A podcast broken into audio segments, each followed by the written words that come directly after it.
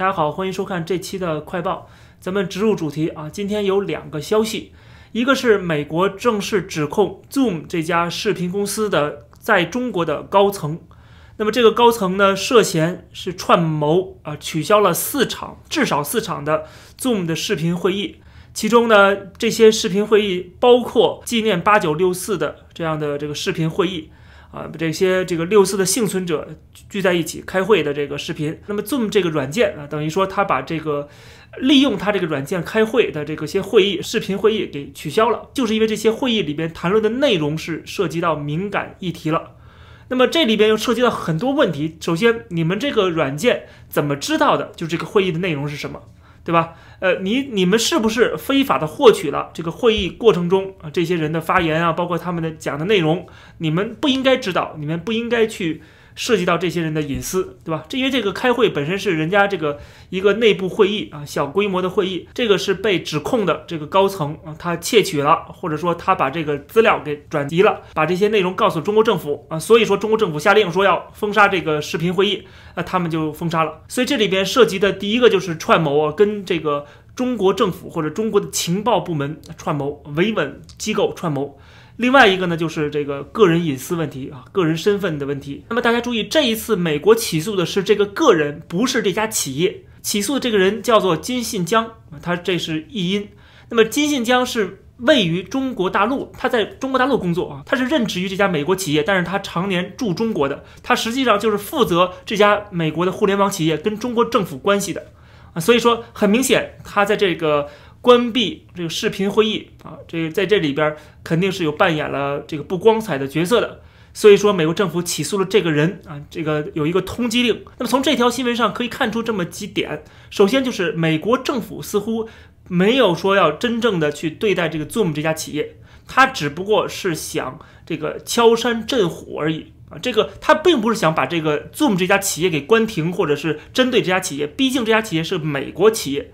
对吧？他只是说想要给大家输送一个信号，就是美国不能容忍这个一家美国公司在做言论审查，听中国政府的话来做这种啊这个侵犯呃言论自由的事情，这是美国政府不能容忍的。美国政府一定要出手，这是一个信号。另外一个信号就是说，他对的是这个人，而不是这家企业。而他怎么知道这个人是负责这一方面内容？怎么知道这个人是负责？啊，停止了这几个视频会议，这家公司等于把这个人出卖了，就是甩锅啊，就典型的美国政府调查，然后他们甩锅说，哦，这个事情他经这个企业调查发现是这个高管所为，啊，你们去抓这个高管吧，对付这个高管吧，对吧？这是他们可能跟美国政府私下的一个沟通，这个是他们甩锅的一个方式啊，我们可以想象的出来，这个 Zoom 这家企业的这个创始人本身就是华裔。呃，但是这家公司毕竟呃总部还是在加州，是在美国的啊，但是还是一家美国企业，所以说它真的是跳不出美国的手掌心的啊，因为它是美国企业，它不是像这个抖音一样啊，它是一家美国企业。那当然了，这个即使是抖音，我说抖音英文版，它背后也是有大量的美国资本的啊，美国这个投资人的。总之就是这些企业它跑不了啊，跑得了和尚跑不了庙啊，而且他的老板也是美国国籍。那么在这种情况下，就找这么一个高管来当挡枪的。但是呢，同时他们应该也清楚，你这么干之后，未来你要再这么干的话，美国还会出手，所以他们可能就相对来说，我觉得会呃重新反思啊，是不是要听共产党的话啊？说再这么听的话，美国肯定也会继续的出手啊。那么。再继续出手的话，可能抓的就不是高管了，直接抓着 CEO 了。所以说，我觉得这是美国向外界输送了个信号啊。当然，我们也可以看得出，美国企业一定是要遵守美国法律的。这次你可以说这是在中国的某个员工啊，某个这个呃呃，当然这次不叫临时工了，就是也是一个高管啊，就是啊他的责任啊。但是下一次看看你还能不能躲过去。所以说我倒认为啊，这个 Zoom 可能未来就要收敛一点了。那么这是一条新闻，另外一个新闻就是关于美国政府对其他中国企业的制裁。我们看到，就在今天，美国政府正式宣布再追加将近八十家中国企业，把这些企业放在黑名单当中，其中就包括了中芯国际，中国最大的芯片制造企业。另外还有一家企业就是大疆。之前我还一度有这个兴趣要买一个无人机，然后就玩买着玩嘛，然后当时我就查了一下这个无人机的销售。啊，这个几乎在很多，即使是北美的这些大卖场，这些商家他们卖的这个无人机很多都是大疆的啊，都是大疆制造的。当时我就想到了，我说如果这个大疆这家企业是在美国上市的话，我一定立刻买它的这个做空的股票啊，一定要做空它，因为我想。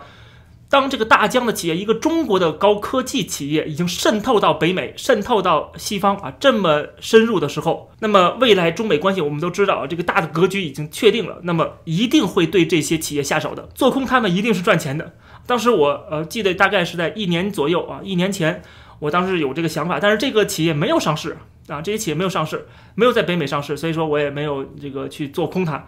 啊，果然我们看到了这个，这一次就第一次应该是把大疆放在了美国商务部的黑名单当中。那么这一次追加这个制裁名单的理由啊，最主要的理由就是中国政府所谓的军民融合啊，他们自己已经承认了，我们就是军队跟民间的企业啊，这个互相利用、互相帮助，那等于就是啊，让这些企业不可避免的去充当解放军的一个背后的技术支持和靠山。那么当然你会被。一个敌国来制裁了啊！制裁的意义我之前讲过多次了。制裁的意义不是说要对付你，而是我不跟你往来，不允许我们美国的这个技术或者是一些产品啊、一些零件卖给这些企业，就是我跟你断绝关系啊。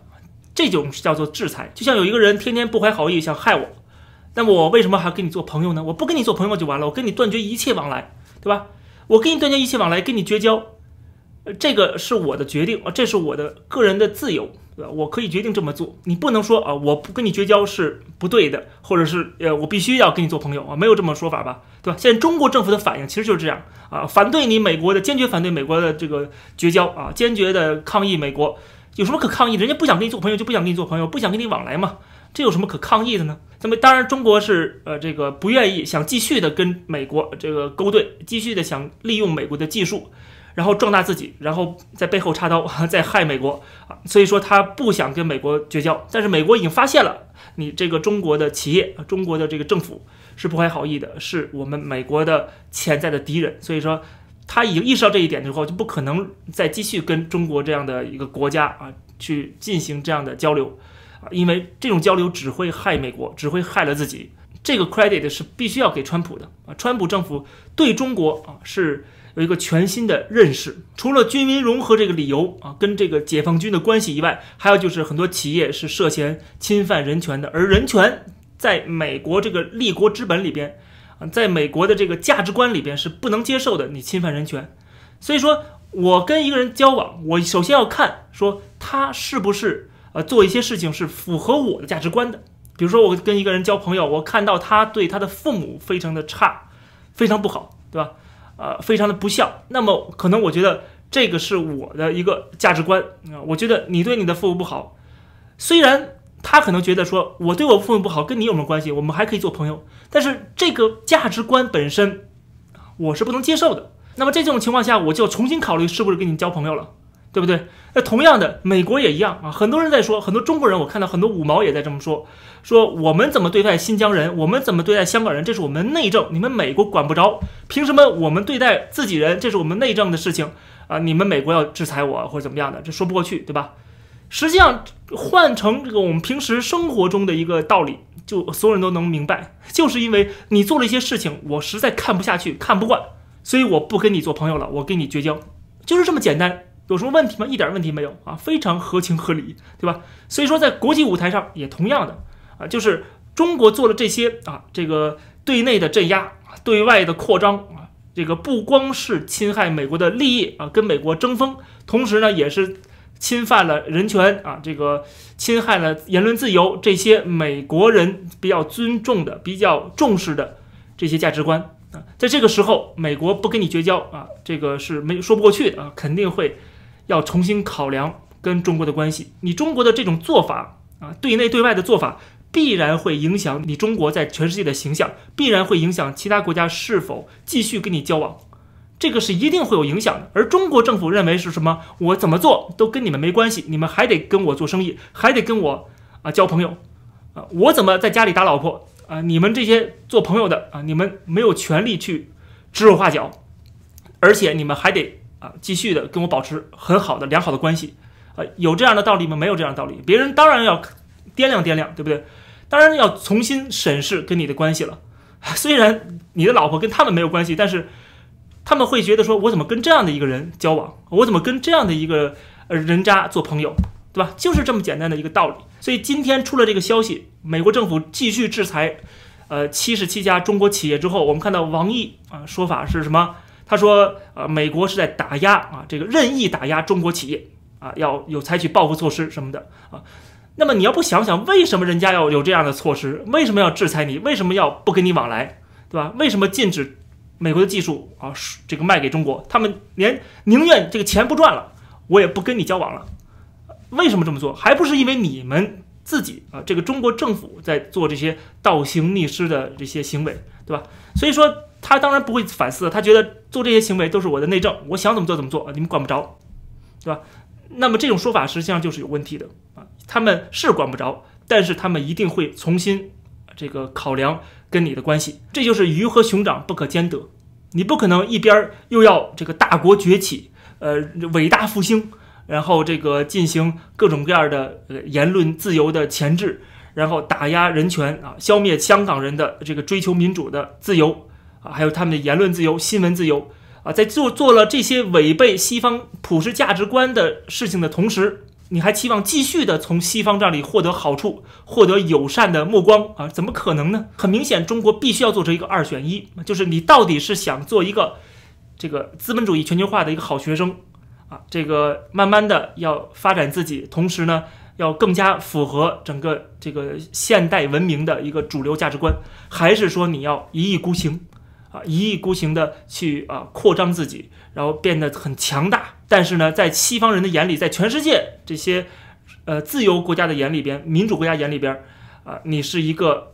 这样的一个丑陋的形象啊，你到底选哪个？你只能选一个啊，你不可能两个都要占。所以美国的制裁其实是第一步啊，就是要让全世界重新审视中国，重新看清中国的真面目啊，包括禁止华为也一样。我看到，毕竟这些国家啊，很多西方国家也都加入进来了啊，也都开始禁止华为的五 G，开始重新啊考虑跟中国的这些关系啊，甚至是。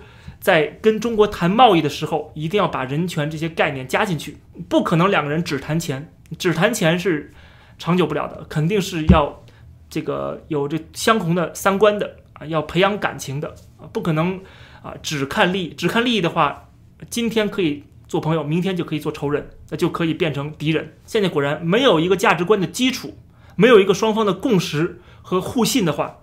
那么只谈钱的话是没有用的。中美之间的贸易这么密切的两个国家，眼看就是变成了敌人了。那么今天消息出之后，我们看到这个中芯国际啊，还有其他企业在香港上市的这个股票股价也是，呃，都有大跌。那么我记得之前在香港反送中运动的时候，我做节目就跟大家讲过，是吧？